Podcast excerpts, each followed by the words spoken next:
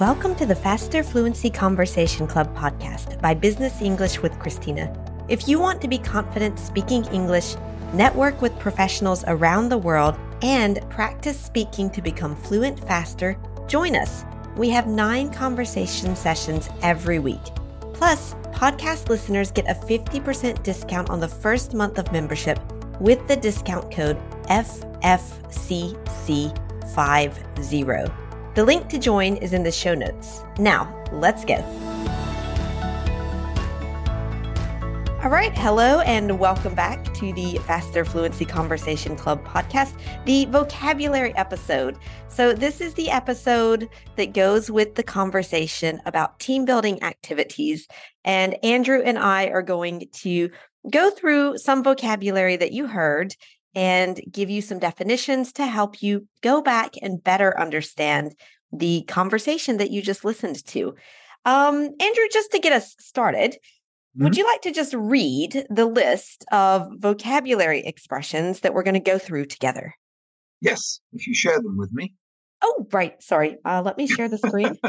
Little technical bits, but you know, this is a live recording. So let me, um, sorry, I see them, but you don't see them. Yay for. Zoom, huh? All right. There we go. Do you? Oh, there we go. Yes. All right. Yes. So can you okay. read those to us, please? Yes, for sure. So push yourself forward to get people to switch, office politics, to break the ice, to create rapport, and a patent. Okay, sounds good. We're going to talk about pronunciation on that last one. Um, because I would say a patent, but accent yes. differences. All right. A patent, a patent, tomato, tomato. Right. Um, right. all right. So let's see if we just start defining them to push oneself forward, how would you define that expression? It means to try to be in front, um, mm. and often to the detriment of the pe- of other people. So we have another expression in English, which is to be pushy. Which is the same ah, yeah. idea to be pushy. Right. Okay. Yeah. So yeah, to push yourself push. forward is your pushy. Right. So this idea of pushing something or something or others around. Pushing right? yourself, in fact. Pushing yeah, yourself. exactly. Okay. Um, let's see. I'll define the next one, which is to get people to switch. And I put this one down not so much for the switch part, but we can talk about that. But for the to get people to. Um, and this is a very useful uh, expression, like to get people to do something um, because it means basically like to encourage or to persuade uh, someone to do something. So if you get someone maybe to switch their attitude, that to change their attitude, um, if you get people to participate in your team building activity, it's like you encourage them or you persuade them to to do something. So to get someone to do something is a very useful structure there. What about office politics. How would you define that?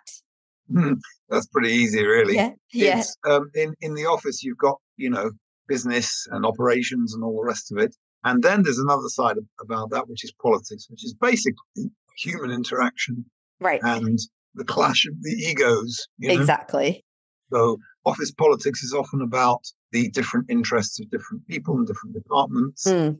the fighting between them, to obtain resources, to obtain budgets, etc., and sometimes uh, individual conflicts. Yeah, right. So all of those things that involve generally ego, personal ambition, mm-hmm. um, personal resources. Yeah, struggle for resources. Exactly. Yeah, that's it.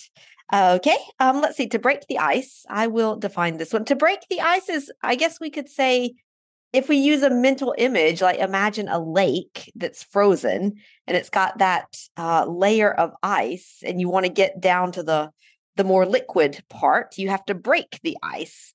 And it's like the same thing in relationships with other people.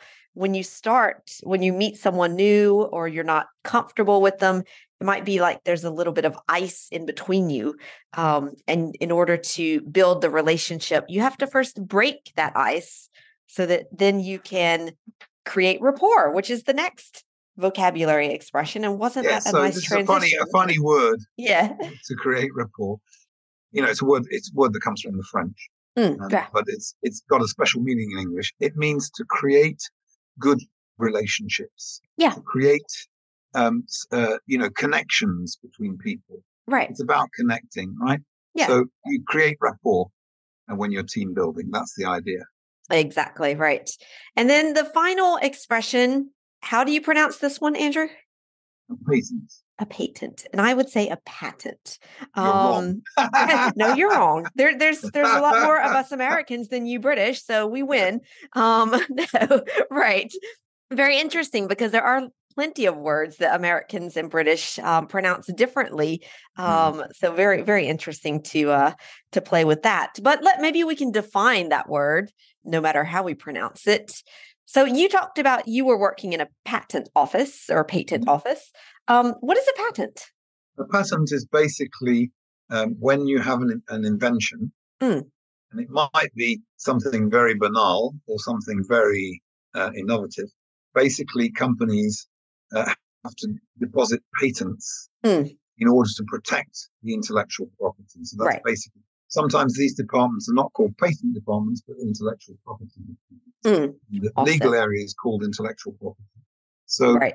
it's basically to protect ideas. That's yeah. That's ideas it. and designs and inventions things like and things yes. like that. Yeah.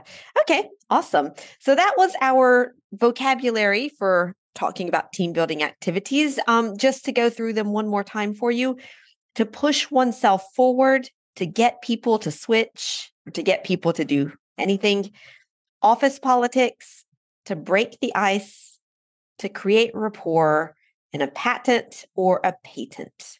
Okay. Thank you very much, Andrew. And uh, we will Thank see you. you in Faster Fluency Conversation Club. Indeed.